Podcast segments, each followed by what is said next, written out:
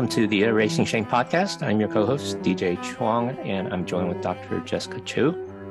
And we are talking about the topic of relationships in a marriage and how to enrich those in preparation for becoming parents. And we know that is a huge, huge topic, and there are volumes of books and studies about that. But as Asian Americans, we grow up with a unique family dynamic. And as we're talking over the holiday season, um, those memories uh, revisit us as we look at the um, relationship of our parents and of our uncles and aunties and other relatives. And we wonder what would a healthy relationship look like for ourselves? So, whether we're single or young married, uh, this is a conversation for you. Jessica, thank you for joining me for another conversation.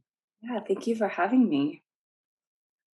Yeah, so as uh, as a young married couple, um, let's say they've been married for a couple years now, they're learning each one one another's habits and quirkiness and doing the daily routines, and then um, what what what are some issues that young married couples come across in their early years that kind of surprises them um, that they didn't expect during the dating years.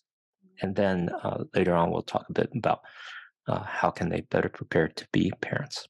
Yeah. Wow. That's that's a that's a great question. Um, i think a lot of times when we're in our dating years it's it's that honeymoon phase. For, for i want to say for most Christians, there's this idea of like getting married. That's the next step, mm-hmm. and always thinking about that next step. And so, um, I think it's in our, our, just our cultural. We we don't want to just be mediocre. We want to be on top of the next thing. And so, when we are dating, we're with this intention of getting married, and when we're married after a few years, we're with this intention of um, wanting to have children.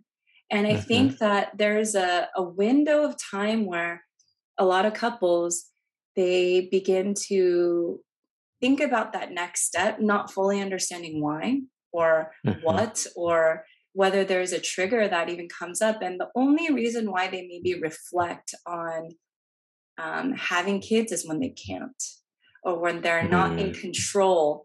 And so then they begin to look at you know why is it not happening? And they'll look into the medical issues but on the emotional aspect i think it's really interesting because a lot of couples they don't really look um, well i don't want to say a lot. I think if we don't have a good understanding of ourselves and um, just looking around the relationships that we have like with our families our friendships our community if you are not seeing that there is I don't want to even say robust, but if there aren't intimate relationships in those three buckets of family, uh, friends, and community, community could mm. be your faith community, your mm-hmm. workout mm-hmm. community, your work community.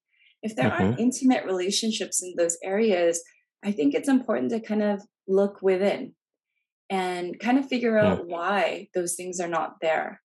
Um, mm. And often, I think when we begin to kind of have a self assessment, um, mm-hmm. things will come up for us. And I'm with this idea that, you know, there are a lot of, eh, as parents, there's this top down, there's a vertical relationship. Yes. I think many parents desire optimal and best for their next generation mm-hmm. without really re examining what would be hindering that for the next generation. Hmm. And we can't really examine that without looking at our own at our at ourself and really looking at the past generation and with our relationship with our parents and our parents relationship with their parents mm-hmm. because we really mm-hmm. will see a pattern and wow. so i think this is um, a really important and insightful time for young couples or individuals or even you know parents who've never done the work and are mm-hmm. are come up against the rift of like i i love my child but it's so hard to love them i think there yes. are certain things like that where they have to kind of recognize what is it that's triggering them so much. I think that would be a much better way to look at it rather than saying like you're annoying or you're wrong or you're upsetting me or but really focusing like what about this is making me feel rather than. Looking at the external and um, maybe blaming. We we can do blame or shame it's a spectrum. Mm-hmm. but oftentimes i yes. think uh, within a context of a dyad in relationship if it's not our partner if it's not the other then we have to kind of become more introspective and think about what's going on here. Yeah. Well, there's so much that you've said there, and I'll take some moment to unpack and digest that because okay. uh, for many people, they have not had the um, exposure or understanding of relationship dynamics um, those that haven't had therapy or those that have had therapy have maybe only worked on their individual self but not the relational dynamic and you mentioned this um, idea of intimacy or actually you start with a narrative and so it's it's not just a christian story it's kind of the asian american story or the human story that after you're uh, graduated from college then you start looking for the uh, a mate and then you build a home and you want to establish the uh, family and the rinse and cycle repeat um, the next generation does the same thing. And um, every every or many families aspire to that but um, in our cultural context we don't have uh, the rites of passage and the rituals and things that really teach us what intimacy looks and feels like. Uh, even even that word is relegated to the um, lingerie section in the department store, right. but we don't really know what it looks and feels like in a marriage relationship. So, talk us through what what does that look and feel like when it wasn't particularly modeled in many of our families. Yes. Oh, because families tend to be functional. If you're providing for yourself, you're healthy and you're functional, you know, what, what else is wrong? Man, that word functional is not that it's triggering, but it resonates so much with my private practice and some of the mm. families that I work with when I'm mm-hmm. doing couples therapy. There's nothing wrong per se. Mm-hmm. We're getting along, the kids are good, but there is something lacking. And I think it's just we can function, we can operate well. It's not nobody hates each other, you know, we're we're functional, mm-hmm. but there is a lack of intimacy and connectedness. And mm-hmm. um, you're right. I, I will say for many, for and I don't want to just say men, but I will say because our society is skewed more where men aren't supposed to be emotional or connected, the word intimacy then because becomes more of this physical act. Mm-hmm. So when I um, talk with some of my couples, they will think that intimacy means that we're having a lot of sex or we're being physically engaging and intimacy is not eh, that that's an aspect of that it's a byproduct physical intimacy, I believe, is the byproduct of our connectedness. It's not that physical intimacy is mm. mm-hmm. And there's a huge difference. Mm-hmm. I think for many women, um, we desire and and not always i don't want to create a generalized statement but i will say most of the time when i'm looking within the context of marriage mm-hmm. um, men might say oh well we're physically intimate or I'll ask, you know, what's the frequency of physical intimacy? And mm-hmm. the reason why I'm looking for that is because when I believe that um, couples are emotionally connected, physical intimacy will be the natural byproduct of how mm-hmm. frequently they're having physical intimacy. And that's not just sex, it's touch, hug, mm. uh, you know, um, cuddling, comfort. Like it, there's such a gamut of physical intimacy. It can be mm-hmm. holding hands, mm-hmm. right? In some ways, I think holding hands can be much more intimate than just this, you know, what we see in the movies, right? It's, mm-hmm. these subtleties of showing how we care. But our physical act of loving someone is really through connection.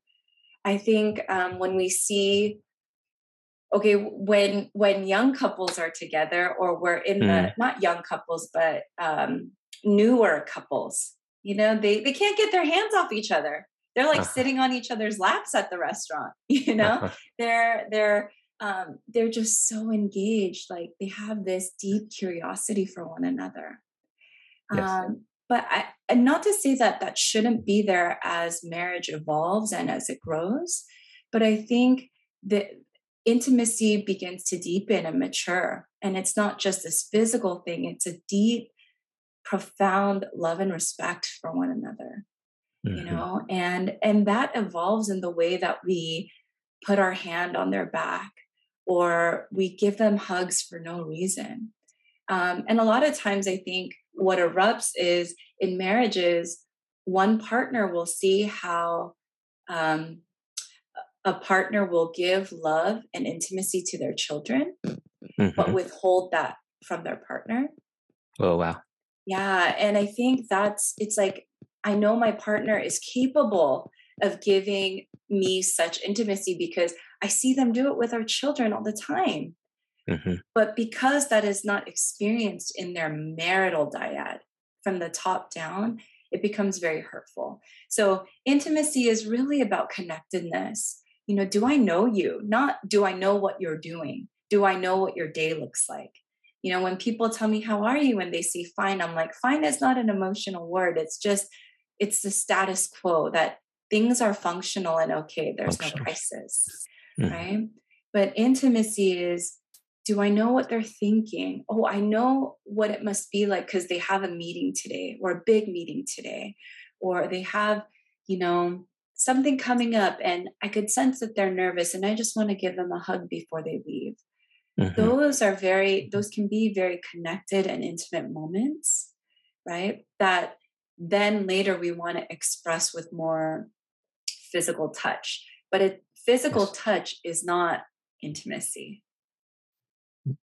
Correct. And then, uh, so you've described it well emotional connectedness, and that can be expressed physically through touch, through looks, and things that may lead up to uh, physical connection as well. But it also comes through the conversations that we have as we share our thoughts, dreams, feelings.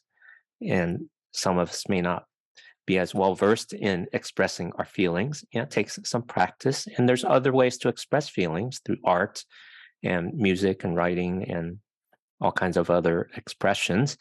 But sometimes those words and expressions don't quite connect, and there's misunderstanding and there's conflict. Mm-hmm. So, how do we get past those things to regain the fulfilling part of intimacy? Yeah. Oh man, there's so much to unpack there. Um, mm-hmm. When you said, you know, emotional connection and we can connect through talking and mm-hmm. um, again that that word of curiosity comes like mm-hmm. oftentimes i think many people what they do it like let's say hobbies we don't have the same hobbies but we mm-hmm. I, I hear a lot of couples they watch shows together those those are not bad things but i think um when we lack the ability to really commune and communicate with one another. Mm-hmm. I, I love movies and I love TV shows, but it it diminishes my ability to really engage with my partner in a meaningful way, to mm. really know what's on his mind.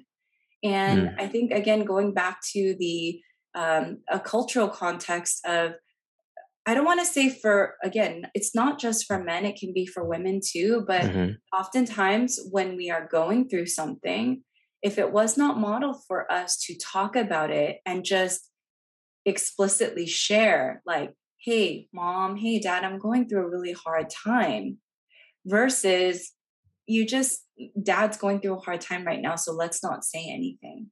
Or mm. let's just be uh, let's you know you're an older older brother and older sister so let's just let you know your younger siblings just have it and why don't you just you know be patient or be still or not share right? That it, it doesn't mean that it's not loving but what it communicates is that i shouldn't speak up and maybe i shouldn't just share because that would be burdensome to mom or dad or to anybody else and as we grow up that i that idea and identity is practiced and fostered.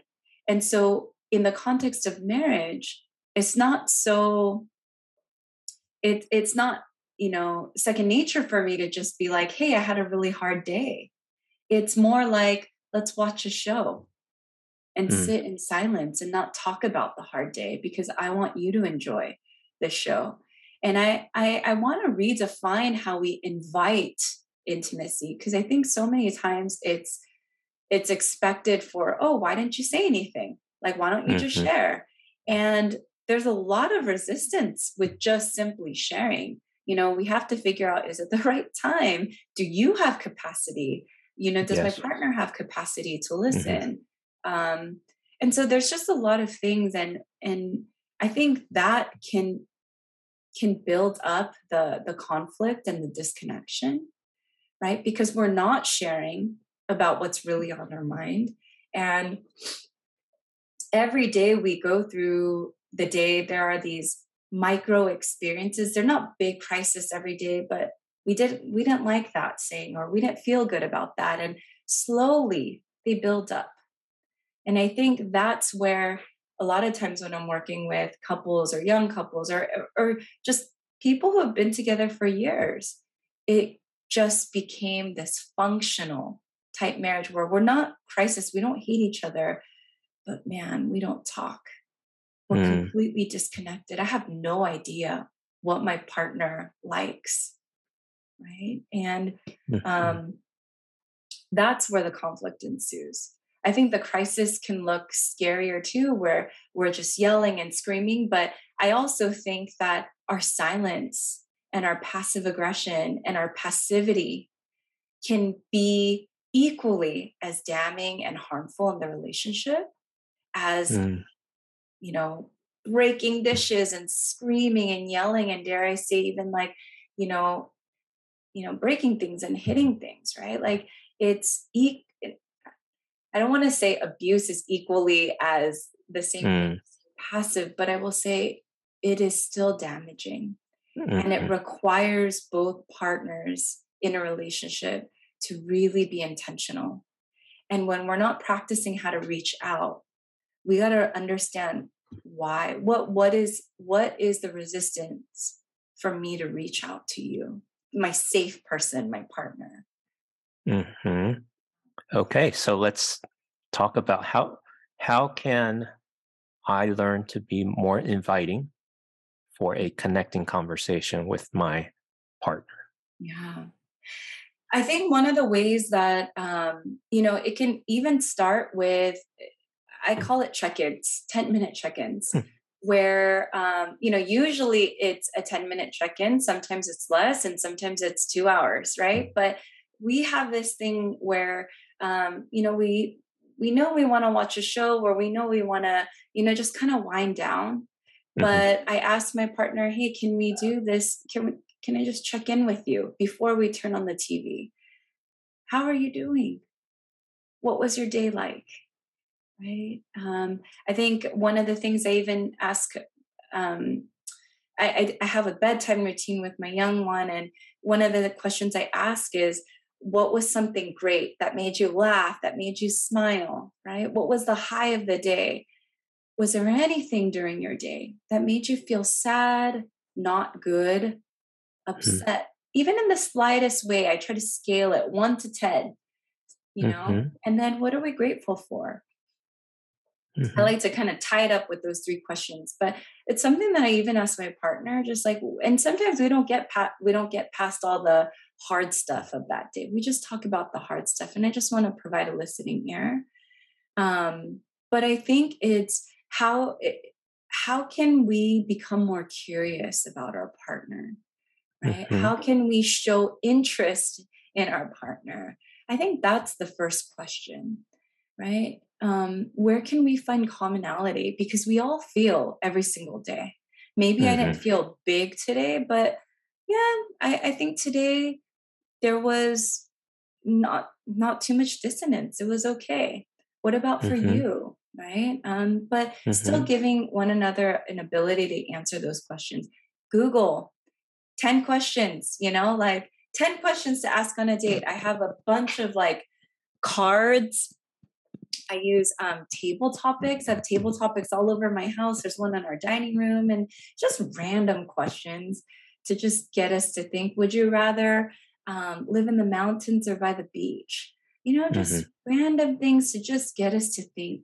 And and I think that can begin to share our dreams and where how, how we answer those questions begin to reflect what we value, what childhood was like, maybe even just it evokes something about a past memory or thought.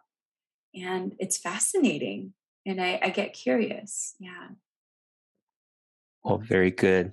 Yeah. Thank you so much for um, talk, talking walk, and walking us through what that actually looks like and feels like. Mm. It gives us some handles on what a check in looks like.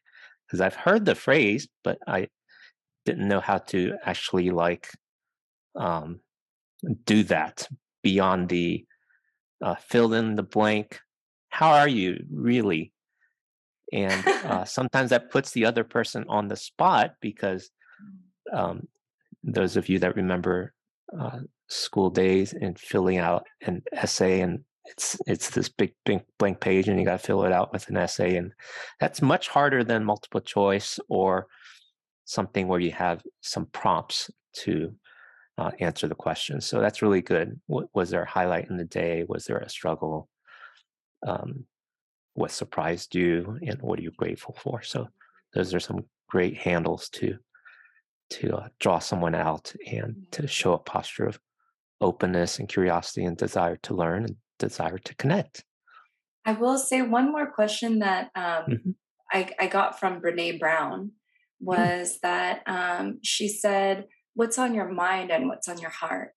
And I love that question because what's on your mind oftentimes is, I have to do this, I have to do that. There's like all these tasks mm-hmm. that we have to do. Mm-hmm. I'm like thinking about what I need to prepare for for tomorrow. But what's been on my heart is, man, I've I miss my friend. I haven't talked to this person in a while, or I want to build I want to build more closeness with my partner and I just don't know how. I feel alone in our relationship these days or you know and I think it begins to just kind of separate the to-dos and the function versus like the more intimate thoughts and dreams and values that we carry and um I don't know, for some couples that might be too much. That might feel too intimate sometimes. And we're going to take baby steps. So if that mm-hmm. is, then then maybe we don't have to do that. But I think being specific, not just a how are you, I think that can get so broad, but yeah, mm-hmm. what's something specific that made you smile? And what's something specific that made you feel not so great? Smallest thing, the the cashier just had an attitude with me today right? That's that's a ugh. I'm sorry that happened to you, right? And yes. what are we grateful for? You know, because there's always, always, always something to be grateful for. Mm. So it's a great way to kind of tie up that 10 minute check-in if if it doesn't go longer. Yeah. Yeah, that's beautiful. In in a day and age when we have so many streaming services and thousands and thousands of videos, it's funny how in our dating ritual that going to the movie is still a popular thing for people to do and yet it doesn't add a lot to the relationship although it is a shared experience but the opportunity perhaps there is after the movie have a conversation about the movie like which character you connect with which one stood out to you um, prompted a reaction and then even during the check-in i was um, the image that came to mind is like uh, feelings uh, as I'm learning about my own uh, introspection, feelings are like uh, signals or um, the um, icons on the dashboard of a car.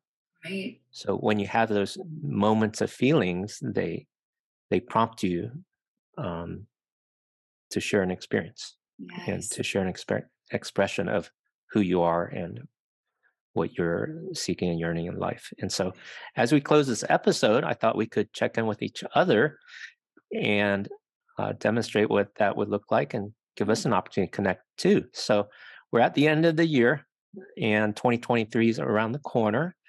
So, I'd, I'd be curious to hear what you're dreaming of uh, and looking forward to in 2023. Um, I think for me, as a mom and a partner, mm-hmm. um, I I I think it's always a struggle to have balance. Um, and so I have to be intentional about how present I am with my partner and with my child. And so um, that's something that I'm really looking forward to just consistently building on that relationship. I I don't want to let that go as as time is passing. And so I'm always thinking about ways of how do I build more connectedness with my partner and with my child. Um, I look forward to that. And so that's something that I that is always on the top of my mind. Um, and I guess the things to do is just I know that when I am able to take care of myself, when um, I'm doing things that I enjoy, it gives me much more capacity to love my family and um, really so into relationships with my community. And so I'm looking forward to that and um, having a better balance with with work, life, and family. Yeah. Beautiful. What about for you? Well, 2023 is looking very hopeful for me. I've got a friend that's going to help me launch this um, new initiative that we're embarking on, Christian Asian Mental Health. And I, am really connecting with the word connectedness that you described because I certainly want to connect with my partner, my wife, um, and my son Jeremiah, who's now 25. Uh, I'm getting better connection now with my mom and two brothers who live in Maryland. Um, mm-hmm. I'm here in California. I just visited with them for a week um, a couple weeks ago, and we have a baby niece who's now 11 months old. So mm-hmm. I'm looking for any and every excuse to fly out there and to watch her grow. So she's starting to walk now. So that's been a real joy. And connectedness, I want to be connecting with more churches around the country and help them to um, develop their mental health ministry and become a community of care. And so we're looking for those connections and conversations so that we can uh, come alongside like concierge service and show churches how to develop um, ways of showing care and compassion through sermons, stories, seminars, and support groups and really provide that place of belonging and connectedness that complements what therapy and um, medication provides for those who struggle with mental health uh, diagnoses, as well as just everyday stresses of life anxiety, worry, grief, trauma, uh, even abuse. I think the church has such a vital role to be the hands and feet of Jesus to love one another the the connected self can connect with others right? Mm. we can connect with ourselves then it will be such a natural byproduct to connect with others. If we are not connected to ourselves then how can we connect with others? It's very difficult. It's much more taxing and there will be much more resistance. And so um, understanding that concept and yeah, maybe even finding grace for those that have not connected with you in this holiday mm-hmm. season with families and all the um, joy and dysfunction it carries. Um, yeah, I hope we can we can kind of hold on to that. We cannot connect well with others if we are not connected well with self. Um, mm-hmm. And thinking mm-hmm. about the relationships that you yearn to connect with are they mm-hmm. connected with themselves you know yes. thinking about that and we all, we all can connect better as we're connected with god absolutely together as he as he has demonstrated in the trinity himself father son and holy spirit yes well thank you so much, Jessica. It was so great to connect with you on this conversation. and thank you, Erasing Shame uh, audience, for watching and listening. Uh, bless you and look forward to connecting with you in the new year. Bye-bye. Bye. Thank you for listening to the Erasing Shame podcast. Check out the show notes at erasingshame.com and subscribe to our email for updates. We would love to hear from you, so please add your comments at our website or on social. Subscribe on Apple Podcasts, Spotify, or any podcast app, and you can also subscribe on YouTube or follow on Facebook. Please add a rating and review so we can reach more people with our message of health, hope, and compassion. This podcast is the digital outreach of Christian Asian Mental Health. Please consider partnering with us by making a tax deductible donation at erasingshame.com, and together we can resolve the mental health crisis for every person. Thank you.